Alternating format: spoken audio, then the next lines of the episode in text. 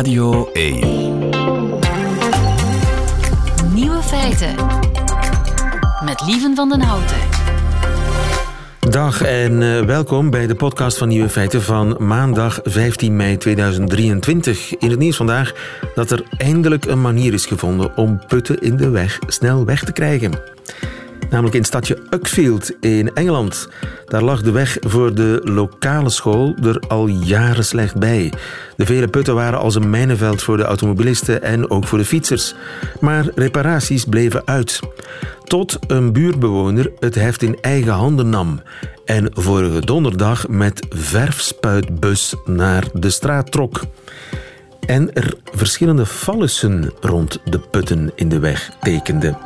Gegeneerd probeerde het stadsbestuur eerst de verf weg te poetsen, maar daarbij braken ze het wegoppervlak alleen maar verder open. En dus zat er nog maar één ding op: de weg repareren en stroken asfalt over de fallussen heen leggen. En dus ook over de putten. Na drie dagen was de weg gerepareerd. Fair. De andere nieuwe feiten vandaag. De Zweden winnen voor de zevende keer het Songfestival. Wat is hun geheim? President Macron van Frankrijk en zijn regering vechten al een maand tegen de casserole. Ook de wetenschap bevestigt 60 is het nieuwe 40. En Italië is verdeeld over de toekomst van een beer. Bas Birker, die hoort u in zijn middagjournaal. Veel plezier. Radio 1. Nieuwe feiten. In het voetbal winnen op het einde de Duitsers, op het Songfestival niet. We have a winner! Sweden! You have won the Eurovision Song Contest 2023. Congratulations to Noreen! Ja, Graham Norton luidkeels voor de zevende keer wint Zweden de Europese liedjeswedstrijd voor de zevende keer.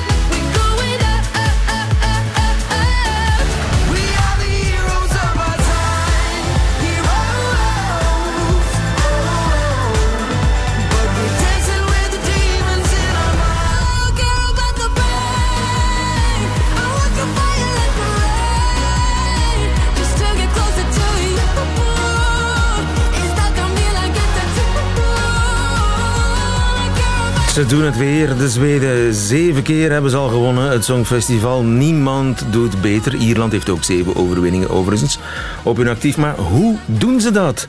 Wat is het geheime recept? Jeroen Visser, goedemiddag. Goedemiddag. Onze man in Stockholm. Hoe is de sfeer daar? Euforisch? Ja, ik, ik was zaterdagavond in een, eh, in een soort sportcafé waar normaal altijd voetbal wordt gekeken. En daar is plaats voor ongeveer eh, 750 mensen. Helemaal vol en, eh, ja, en, en, en, en eigenlijk nog net zo uitgelaten denk ik als die eerste keer dat ze wonnen. Dus dat, is, dat vind ik ook wel altijd heel frappant om te zien. Dat enthousiasme in Zweden over het Songfestival is zo groot. Ze vonden het nog net zo spannend eh, als de eerste keer dat ze hebben gewonnen. Dus Ja. De, ja, het was eh, echt leuk om dat te zien. En je zegt in een voetbalcafé, dus dat betekent dat ook eh, voetbalfans Songfestivalfans zijn. Ja, echt. eh, nou, jong en oud was er. eh bejaarden helemaal verkleed. En, eh, en, en groepjes, ja, vijftigers ook. Hè. Vijf mannen van in de vijftig. Die, ik sprak een stel, die was, hadden eigenlijk een vrij gezellenfeest vandaag. Nou, dat ging gewoon door. Maar het hele avondprogramma ging op aan het Songfestival kijken. Want ja, dat is traditie. Dat doe je in Zweden. En dat wil je ook eigenlijk helemaal niet missen. Ja. dus daar stonden ze. ook in dat café. Ja. dus nergens is het zo breed populair als in Zweden, het Songfestival. Ja, je, klopt. Als je naar de kijkcijfers kijkt op televisie ook. Ik geloof dat een dikke 3 miljoen eh, mensen eh, zaterdagavond hebben gekeken, eh, heeft gekeken. En dat is, ja, dat is bijna een derde van de bevolking. Dus dat, dat, ik- dat dit leeft wel, ja. Heb je enig idee, wat- zeven overwinningen en ze eindigen ook bijna altijd in de top 5. Ze hebben 25 keer al in de top 5 gestaan. Dus ze hebben iets. Hoe komt dat? Wat kunnen de Zweden dat wij niet kunnen? Ja, als je, als je het ze vraagt. Ik, ik had vorige week toevallig een gesprek met de tweede winnaar, Richard Harry. Eh, die kwam net Van de Harrys, ja, de Geloo, de ja. ja. En die zegt, ja, het begon allemaal met ABBA. Zij hebben natuurlijk in 1974 voor het eerst gewonnen. Daarna zijn ze wereldberoemd geworden. En dat heeft eigenlijk gezorgd voor... eh, heeft heel veel andere artiesten en ook liedjesschrijvers in Zweden gestimuleerd om, eh, ja, om, om het, dat succes te herhalen. Omdat ze hebben gezien ja, wat je ermee kan bereiken. Dat is eigenlijk één verklaring eh, voor het feit dat veel artiesten en ook veel liedjesschrijvers, en daarvan zijn er heel veel goede in, eh, in Zweden, die willen eigenlijk allemaal meedoen eh, met het Songfestival elk jaar. En die, willen, eh, ja, die sturen ook liedjes in elk jaar en proberen om het beste te li- liedje te schrijven. Dus er is, er is eigenlijk die succesvibe, die is er eigenlijk sinds ABBA in Ja. 74. Maar er is eigenlijk nog een belangrijke reden en dat is ehm, het Nationale Songfestival. Dat heet Melodiefestivalen. En ja, dat is een evenement wat eigenlijk stiekem groter is in Zweden dan het Songfestival zelf. En dat ziet er ongeveer hetzelfde uit. Precies, het ziet er ongeveer hetzelfde uit. Alleen is het niet eh, met één voorronde. Nee, zes verschillende rondes die eh, overal over Zweden in verschillende steden wordt georganiseerd. Zes weken lang, elke zaterdagavond live op televisie. eh, vanuit een ander stadion, uitverkocht. Ehm, ja, en ik heb het zelf gezien. eh, bijvoorbeeld, mijn kinderen zitten hier op een Zweedse school. Ze kunnen allemaal meezingen met die liedjes. Iedereen heeft zijn favoriet. Er worden kleine mini-melodiefestivaletjes georganiseerd op school. Ehm, ja, het, het zit gewoon in de genen van dat Zweden, dat festival. En eh, ja, dat is zo'n mega succes. Dat ook weer, dan zie je eigenlijk datzelfde effect. Dat veel Zweedse artiesten en liedjeschrijvers die vechten om een plek op dat festival. Want ja, dat betekent natuurlijk ook commercieel succes als Juist. je daar eh, goed scoort. En de selectieprocedure, de, de jury, de stemming, dat is ongeveer gemodelleerd op dat van het Songfestival? Precies, ja. Dus eh, eh, de, je hebt een deel dat wordt bepaald door een jury. En je hebt een, eh, een deel dat wordt bepaald door eh, de Zweden.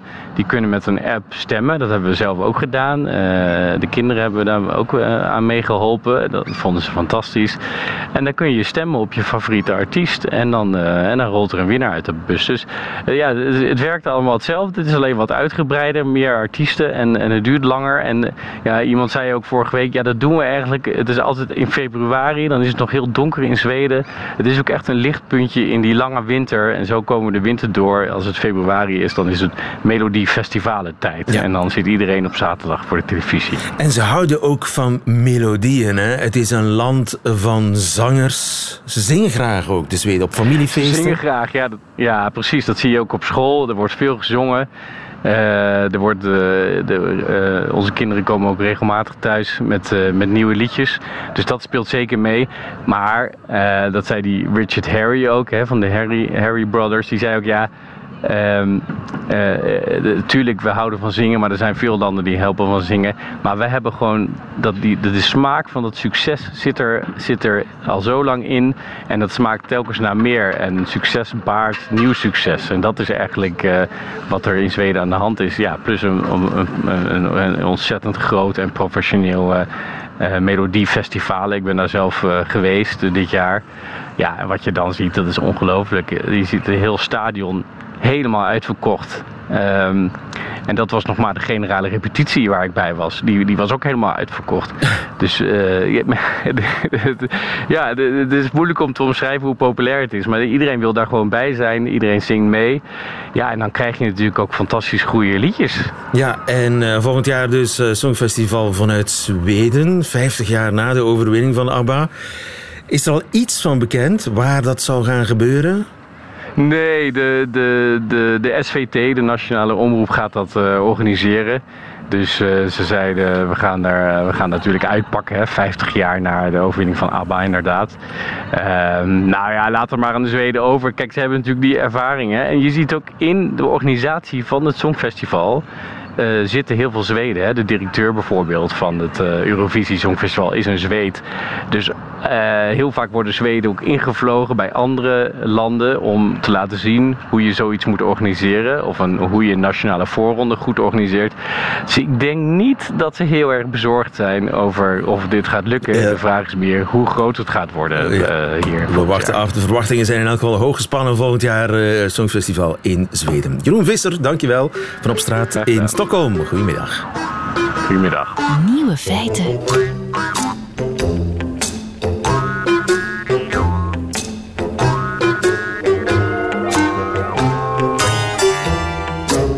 En het goede nieuws is, 60 is inderdaad het nieuwe 40. Tom Bekkers, goedemiddag. Goedemiddag, lieve. Professor cognitieve psychologie aan de Universiteit van Leuven.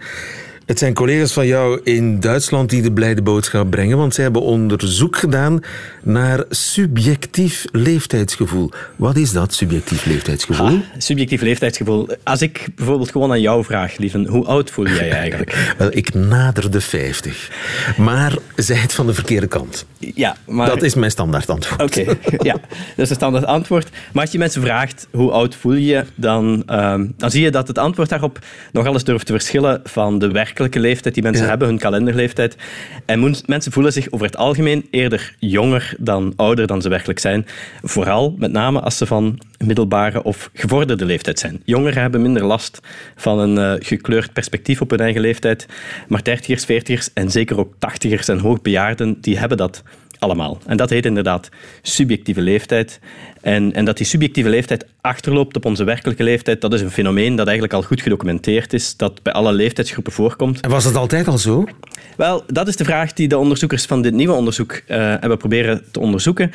Ehm, is die oudere jongeren, is dat een fenomeen van onze moderne tijden? Of is het altijd al zo geweest dat met name mensen van middelbare leeftijd en ouder zich jonger voelen dan ze werkelijk zijn? En? De vraag is dan, hoe kan je dat onderzoeken? Dat is niet zo evident. Je kan natuurlijk kijken of veertigers van nu zich jonger voelen dan veertigers van een paar decennia geleden, maar heel veel dergelijke data zijn er niet. En bovendien weet je dan eigenlijk ook nog niet goed of die veertigers van nu zich misschien ook op hun twintigste al jonger voelden dan twintigers van enkele decennia eerder. Maar nu zijn er dus nieuwe data, inderdaad, afkomstig van een langlopende studie in Duitsland, de Deutscher Alterssurvey, die loopt al 25 jaar. En in die studie werden dezelfde mensen op regelmatige basis bevraagd over hoe oud ze zich voelden, onder andere vanaf middelbare leeftijd tot op hoge leeftijd. En dan kan je dus niet enkel veertigers van nu en van enkele decennia geleden vergelijken, maar je kan ook de mate van verandering in die subjectieve leeftijd voor één en hetzelfde individu over de tijd vergelijken tussen generaties. Ja, ja. En, dus het klopt dat mensen zich vroeger sneller oud voelden dan vandaag. Ehm, ja, het blijkt inderdaad uit dat nieuwe onderzoek. Ze zijn dan bij, bij eh 15.000 mensen uit heel Duitsland gaan kijken naar die data. Het zijn mensen geboren tussen 1911 en 1974, die in de afgelopen 25 jaar één of meerdere keren naar hun subjectieve leeftijd gevraagd werd. Op een ogenblik dat ze dus ergens tussen de 40 en de 97 waren. En, en het blijkt inderdaad dat... ehm, de deelnemers aan de studie zich gemiddeld ruim 10% jonger voelden dan ze werkelijk waren. We zijn dus inderdaad allemaal oudere jongeren. Maar het blijkt ook, hoe ouder we worden, hoe meer onze subjectieve leeftijd afwijkt van onze kalenderleeftijd. Ook dat was nog niet echt een verrassing, maar het blijkt ook dat mensen zich per geboortecohorte jonger gaan voelen. Een rato van zo'n 2% jonger elke 10 jaar. Concreet, dat wil zeggen, iemand die in 1980 geboren is, die voelt zich op zijn of haar 40ste, in 2020 dus, 2% jonger dan iemand die in 1970 geboren was, zich voelde in 2010. Ja. En hoe recenter de deelnemers geboren waren, hoe meer hun subjectieve leeftijd over de tijd uit de pas ging lopen met hun werkelijke leeftijd, hoe minder hun subjectieve leeftijd dus ook veranderde over de tijd. Oké, dus en het is inderdaad eigenlijk een fenomeen van de laatste decennia. het wordt in ieder geval steeds groter in de afgelopen decennia. Ja. Hebben enig idee hoe dat zou kunnen komen? Dat is een goede vraag. Er, een heel duidelijk antwoord eh, op die vraag komt niet uit dit onderzoek. Eh, er zijn een aantal verschillende verklaringen die je naar voren kan schuiven. En eigenlijk moet je dan beginnen bij de verk- verklaring voor het fenomeen dat we ons jonger voelen dan we werkelijk zijn, om te beginnen. Ehm, We zijn gezonder. Ja, we zijn gezonder dan vroeger. Ja, dat is één mogelijke verklaring. Is inderdaad dat mensen die nu 60 zijn, effectief ook in, in een veel betere conditie zijn dan 60ers van enkele decennia geleden. En ons beeld van wat een oud persoon is, dat vormen we eigenlijk als we jong zijn. En dus een 65er van toen wij zelf 10 jaar waren, ja, die is er anders aan toen dan een, dan Ja, een tuurlijk. 65er als we dan uiteindelijk zelf 65 worden. Dus dat, dat beeld dat we hebben wijkt af van hoe we onszelf voelen en dus schatten we onszelf jonger in. Dat is één mogelijke verklaring. Inderdaad, mijn, mijn grootmoeder, als ik klein was, ja, was, was een, een, een grijs vrouwtje met een knot. Hmm. Terwijl eh, die was misschien 65. Terwijl ik ken mensen van 65 die er nu ja, Ja. uitzien alsof ze de Himalaya gaan beklimmen. Ja, maar ons mentale beeld van een 65-jarige blijft een beetje dat dat we in onze jeugd gevormd hebben. En daar wijken we dan zelf van af. Dus schatten we onszelf jonger. Dat is één verklaring. Een andere heeft ook te maken, denk ik, meer cultureel gezien. Het, het culturele stereotype van wat een, eh, een gepensioneerde is, ja, dat wijkt eigenlijk ook nog altijd af van hoe een gepensioneerde vandaag de dag zich werkelijk gedraagt, hoe die er werkelijk uitziet. Dus ook daarin zit een bron ehm, voor verschil. En een, een derde verklaring die de auteurs van die studie zelf naar voren schuiven, is dat het ook een soort beschermingsmechanisme is. Ehm, er is een, eigenlijk een, een negatief stereotype in de maatschappij ehm, ten opzichte van, van Ageism, hè? Er is gewoon ageism. Ja, dat is het woord ervoor. Eh, jeugdigheid wordt eh, nogal gepromoot, wordt, wordt eh, als bent heel erg per positief. definitie interessanter als je jong bent. Ja. En het idee is dat dat stereotype, eh, ja, dat we ons daar een beetje tegen willen beschermen door onszelf, als het ware... Ik ben zelf ook nog jong, hoor. Ja, Ja, ja, ja, inderdaad. ja. En dat dat stereotype misschien in de loop van de afgelopen decennia alleen maar negatiever is geworden, waardoor mensen meer en meer die nood voelen om Om zich te zetten. eeuwige jeugd na te streven. Ja. Ja, Het is ook commercieel interessant, hè? eeuwige jeugd. Dat, daar zit heel veel winst. Daar kun je heel veel winst mee maken. Om mensen dat wijs te maken, dat ze dat kunnen, eh, kunnen krijgen. De andere vraag is natuurlijk ook of je medemens daar ook over denkt. Jij kan denken dat je nog jong bent, maar denken je collega's dat ook? Dat is natuurlijk een ander onderzoek en een andere vraag. Dat is een andere vraag. Ja, uit uit eh, internationale surveys blijkt dat als je mensen gewoon vraagt vanaf welke leeftijd zijn we niet meer jong, dan is het gemiddelde antwoord rond de 40. Rond de 40 stop je met jong zijn, is de algemene perceptie. Maar ja, wanneer ben je dan oud? Ja, gelukkig is dat nog niet hetzelfde moment. Ehm, je wordt pas als oud beschouwd vanaf 60 ongeveer. Ah ja, Ja, nu, daar zitten grote culturele verschillen in. In Italië ben je jong tot je 60ste. Ehm, dus misschien moeten we allemaal bij onze moeder gaan wonen en dan blijven we in de perceptie van andere mensen blijkbaar eh, eeuwig jong. Dus eh, millennials die worden intussen ook 40. De oudste millennials die worden dit jaar 43. Ja, ja inderdaad. Hè. Dat is de generatie die geboren is vanaf 1980. Dus die beginnen nu druppelsgewijs de leeftijd van 43 te bereiken. Dat is iets En- waar ik toch een klein beetje moet verwerken. Millennials zijn ook veertigers aan het worden. Ja, ja. En sommigen zijn er al voorbij. Ja, en die stoppen dus nu ook massaal met, eh, met jong zijn. En dan moet je weten dat 40 bovendien ook nog eens vanaf 40 de periode in ons leven begint waarin dat we door de band genomen het minst gelukkig zijn, ons het minst goed in ons vel voelen. Want ons geluksgevoel heeft de neiging om een U-curve te volgen. Vanaf 18 gaat dat stelselmatig omlaag, eh, achteruit met een dip in het midden. En dan tussen, eh, tussen, tussen 45 en 50 zit je, zit je echt in het dipje en dan kruipt dat langzaam terug omhoog als we ouder worden. Dus die millennials die, die gaan zich niet alleen vanaf nu massaal niet meer jong voelen, ze komen ook nog eens qua welbevinden in het putje van hun leven terecht. Ja. Hoe oud ben jij eigenlijk? Ik? Ja. Ik ben eh, 47, lieve, maar mentaal Oei. maximum 40. ik ben ook al heel lang 36. Ja. Dankjewel, Tom Bekkers. Heel Tot de volgende. Nieuwe feiten. Coucou de France. Met Alex Visorek. De enige echte Alex Visorek vanuit Parijs. Goedemiddag, Alex. Goedemiddag, lieven. Vandaag politiek en kookpotten op de kaart. Oké. Eind maart heb ik je voor het laatst gesproken toen uit de Franse regering beslist om haar omstreden pensioenhervorming door te drukken zonder stemming in het parlement. Exact, Le ja. Conseil constitutionnel heeft ondertussen de hervorming goedgekeurd. Zo kon Emmanuel Macron een maand geleden de wet afkondigen tijdens een toespraak op televisie. Comme vous le savez, ce vendredi 14 avril, le Conseil constitutionnel a validé, pour l'essentiel, la loi sur nos retraites, et je l'ai donc logiquement promulguée. Voilà. Het is gebeurd. Dus de Franse pensioenenervorming is een feit. Maar zeg niet te vroeg het einde van het politiek gewoel. Het was eigenlijk de start. De start van een nieuwe fase. Terug op 17 april, 20 uur. Veel volk in de Franse eh, straten. Juist op het moment waar Emmanuel Macron op televisie verscheen. Au moment où le président s'apprête à parler, le concert commence. Tout est bon pour faire du bruit. Emmanuel Macron apparaît bien sur l'écran, mais personne ne l'écoute. Ja, de president verscheen op televisie, maar niemand kon hem eh, horen. Want op het moment dat hij begon te spreken, begon er ook een concert. Een Ja, concert van kookpot. kookpotten. concert, ja. Eh, het idee kwam van een groep activisten. Zij concludeerden. Macron en de regering lijken doof te zijn. Laten we dan maar zoveel mogelijk geluid maken avec des casseroles, met kookpotten. Wa- Wat men hier noemt... Petite casserolade, quoi, voilà. Une petite casserolade. Dat is een nieuw Voilà. woord. Ja, inderdaad. Een neologisme, zegt men dat. Ja, ja. Een casserolade. Een casserolade. Voilà, en ook al heeft Emmanuel Macron een antwoord op eh, die protesten. Les œufs et les casseroles, euh, c'est pour faire la cuisine chez moi. Aha, eieren en casserollen, dat eh, heb je nodig voor de keuken. Ja, niet alleen. Vooral eh, in Frankrijk lawaai maken om te protesteren. Het is een traditie die de Franse charivari noemden in de middeleeuwen. Het is een woord. Charivari. Ja.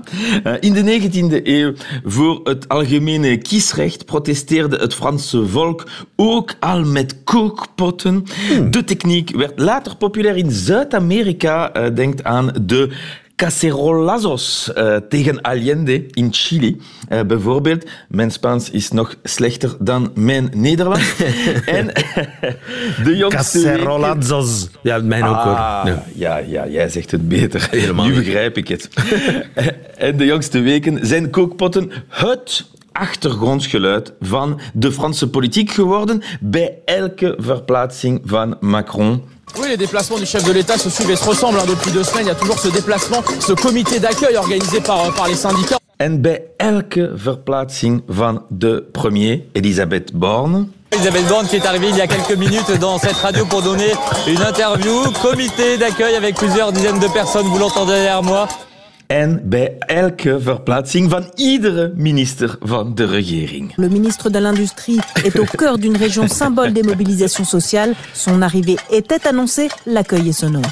Het lijkt wel de. Alpen met die koe, koebellen. Die Ja. koeien die bellen overal. De Alpen in gans Frankrijk. Ja. Kookpottenconcerten overal.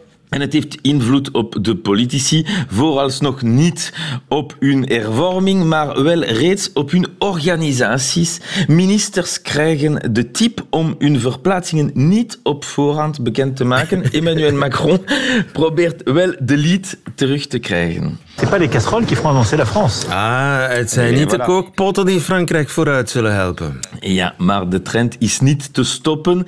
Eh, een heel eh, bekende Zweedse winkelketen, je kent hem zeker, eh, surft er zelf op met een reclame voor kookpotten en die slogan... À ce prix-là, on peut faire du bruit.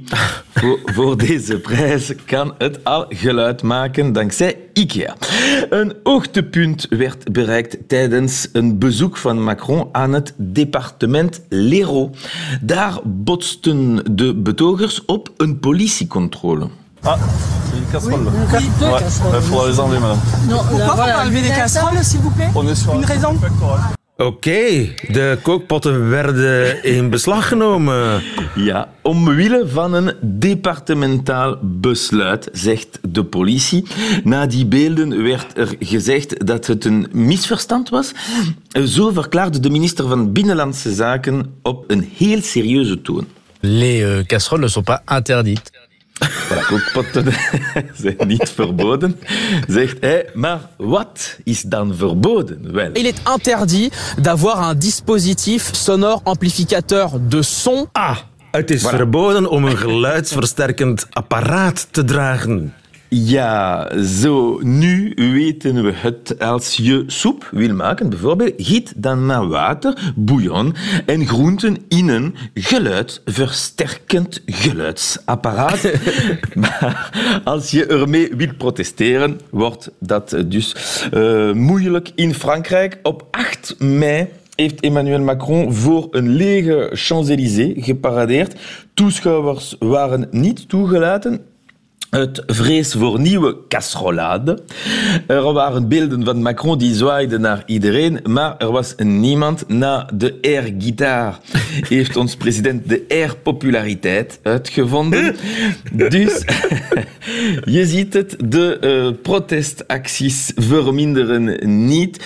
Ze worden gewoon luider en vooral, en dat is de grote paradox, in een land dat bekend staat voor de beste gastronomie ter wereld, lijkt het nu verboden om kookpotten te hebben, of bijna.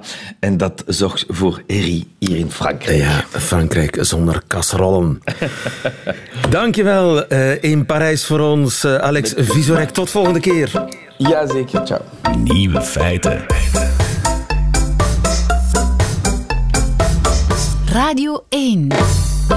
Mag JJ4 blijven leven of moet ze dood? Dat is een vraag die heel Italië verdeelt. Ine Rooks, goedemiddag. Goedemiddag. Eh JJ4 is een beer. Mhm, Ja, dat klopt. Een eh, vrouwtjesbeer. En wat Die- heeft eh, JJ4 misdaan? JJ4 heeft een jogger gedood. Leven dus begin april is een jonge inwoner van Caldes, een dorp in de Noord-Italiaanse Alpen, bij valavond gaan joggen. En eh, wat we nu vermoeden en wat uit de, analyses en het onderzoek is gebleken, zijn beer en jogger elkaar eh, tegen het lijf gelopen, vrij letterlijk.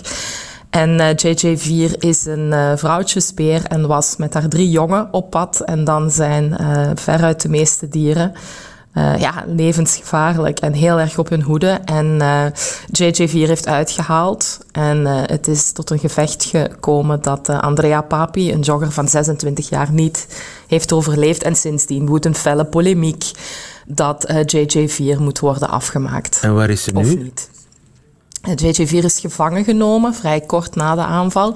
En zit in een soort, eh, in, in Casteller. En dat is een soort faunapark niet ver eh, van de stad Trento. En daar zit ze in gevangenschap te wachten op eh, het eindverdict dat een rechtbank over haar zal vellen. De rechter moet Omdat- oordelen. een rechter gaat oordelen omdat dierenrechtenorganisaties meteen beroep hebben aangetekend tegen het, eh, het bevel om haar af te maken. En nu gaan er al zoveel weken overheen. Ja, nu zeggen dat het dier eh, moet worden afgemaakt terwijl het niet meer in de vrije natuur zit, wordt natuurlijk ook veel moeilijker. Hè? Want nu kan JJ4 geen kwaad meer doen. Dus JJ4 zit al in gevangenschap.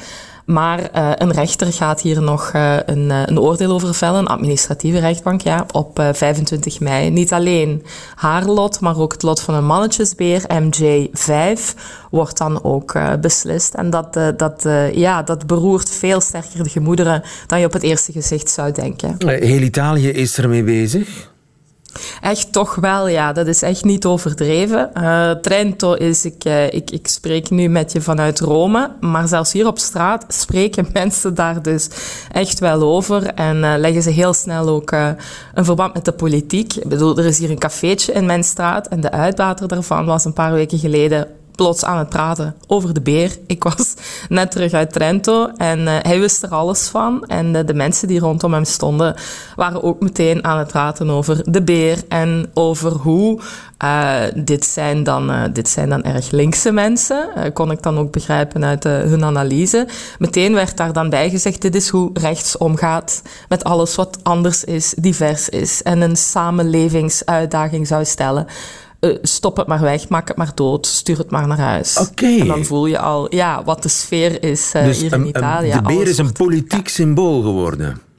de beer is heel snel een politiek symbool geworden.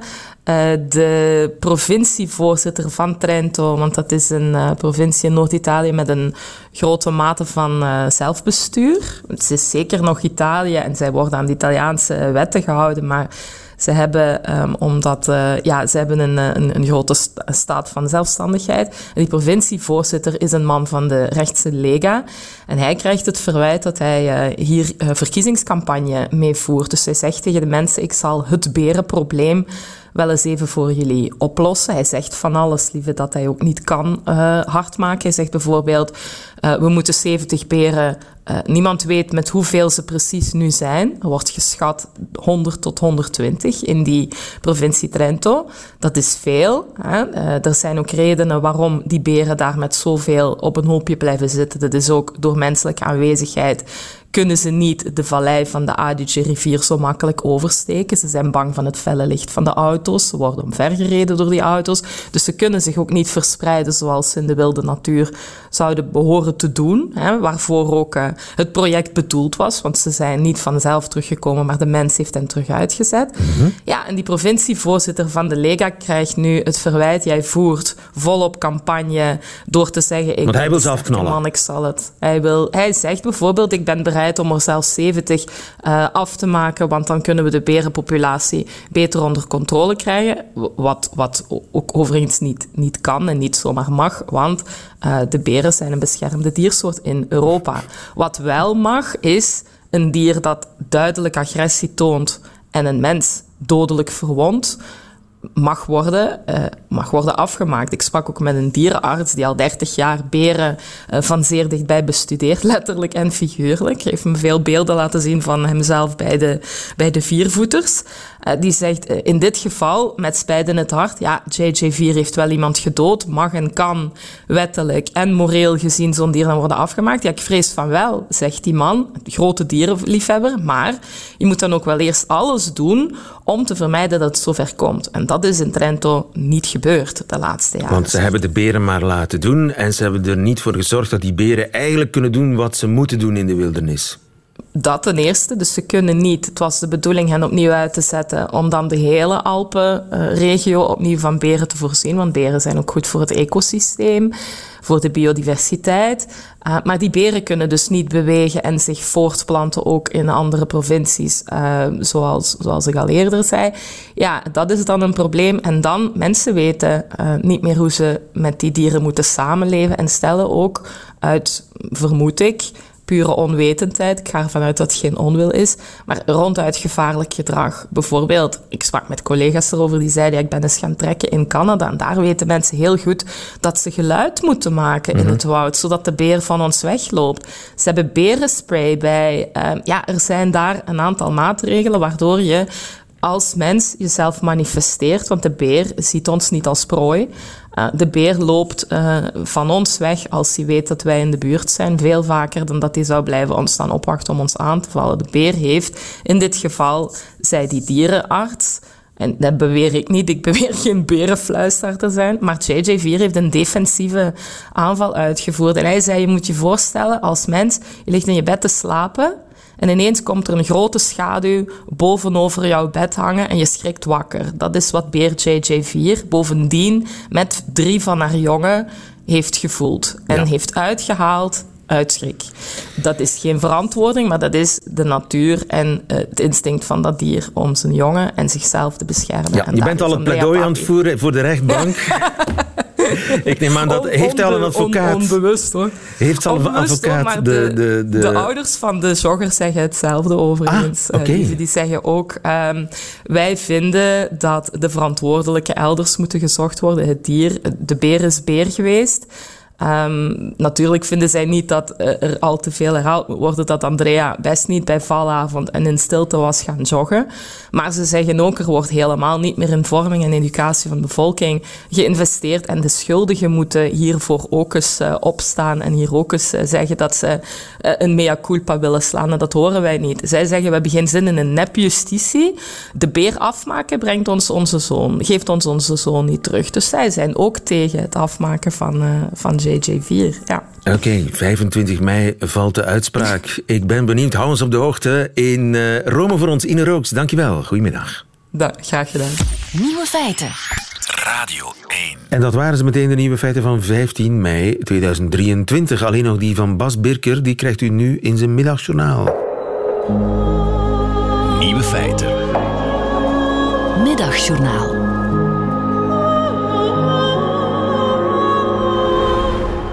Liefste landgenoten. Dat was even schrikken toen ik mijn telefoon wekte deze morgen. Dat dat ding een paar keer trilt om het te wijzen op wat ongelezen mails ben ik wel gewend. Maar pushbericht op pushbericht? Mijn reptiele brein rekende op rampspoed. Een aardbeving in Afghanistan, een aanslag in Antwerpen, een interview met Bart de Wever. 999. Er was sportnieuws en de kranten stonden er boller van dan een witte koersbroek om een wereldkampioen. Remco Evenepoel verlaat de Ronde van Italië. Hij heeft corona. Vecht je tegen een peloton gespierde spijkers, word je uitgeschakeld door een organisme dat kleiner is dan de prijzenkast van Anderlecht dit jaar. Was ik de pushbericht bepalen van een matig medium, ik zou de regel hanteren dat we de mensen alleen overvallen met sportnieuws als er iemand iets groots vindt. Maar dat is gerekend buiten Vlaanderen en daarom houd ik zo van u. De Vlaming is als een verwende kleuter op een verjaardag. Het kind is overladen met cadeaus op batterijen, maar speelt alleen met een balletje van een euro. De Vlaming is blij met weinig. Hoe minder, hoe beter, uitgezonderd drank en eten. Ons huis denderde gisteren op zijn grondvesten omdat de lokale FC twee kilometer verderop in de 96e minuut de winnende goal scoorde. Is Antwerp kampioen? vroeg ik. Nee, ze hebben drie punten in plaats van één, zei de buurman. Zaterdagnacht zag ik zanger Gustav door het dak gaan omdat hij meer dan drie punten kreeg. Voor die punten koop je ook niks, hij werd zevende. En toch gaat hij als een held ontvangen worden, terecht. Hij was toch maar mooi, eerste van de laatste 31 en de beste Belg in de wedstrijd. Ik opende de pushberichten op zoek naar de zilveren rand aan Remco's opgave. Is hij de eerste in 81 jaar die opgeeft in de leiderstrui? Heeft Eddy Merckx gezegd dat Remco toch nog een grote is? Blijkt hij al het hele seizoen ongeslagen met Uno? 999. De vaderlandse media overtroffen zichzelf. Want als Remco nu de Ronde van Italië moet verlaten, is hij mooi op tijd hersteld voor de Tour. En dan gaat hij die gewoon winnen. En nog een jaar eerder dan gepland ook. Een win-win situatie. Hoera! Dank u Vlaanderen voor zoveel optimisme.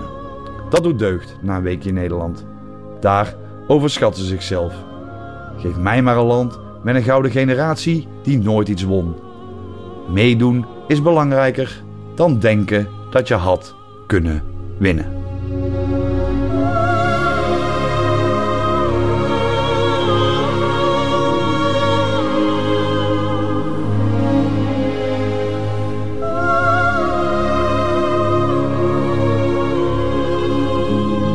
Je hebt een Nederlander om in de Vlaamse ziel te kijken. Bas Birker in het Middagjournaal. Einde van deze podcast. Hoort u liever de volledige nieuwe feiten met de muziek erbij? Dat kan natuurlijk elke werkdag live op Radio 1 tussen 12 en 1 of on demand via de Radio 1 app of website. Tot een volgende keer.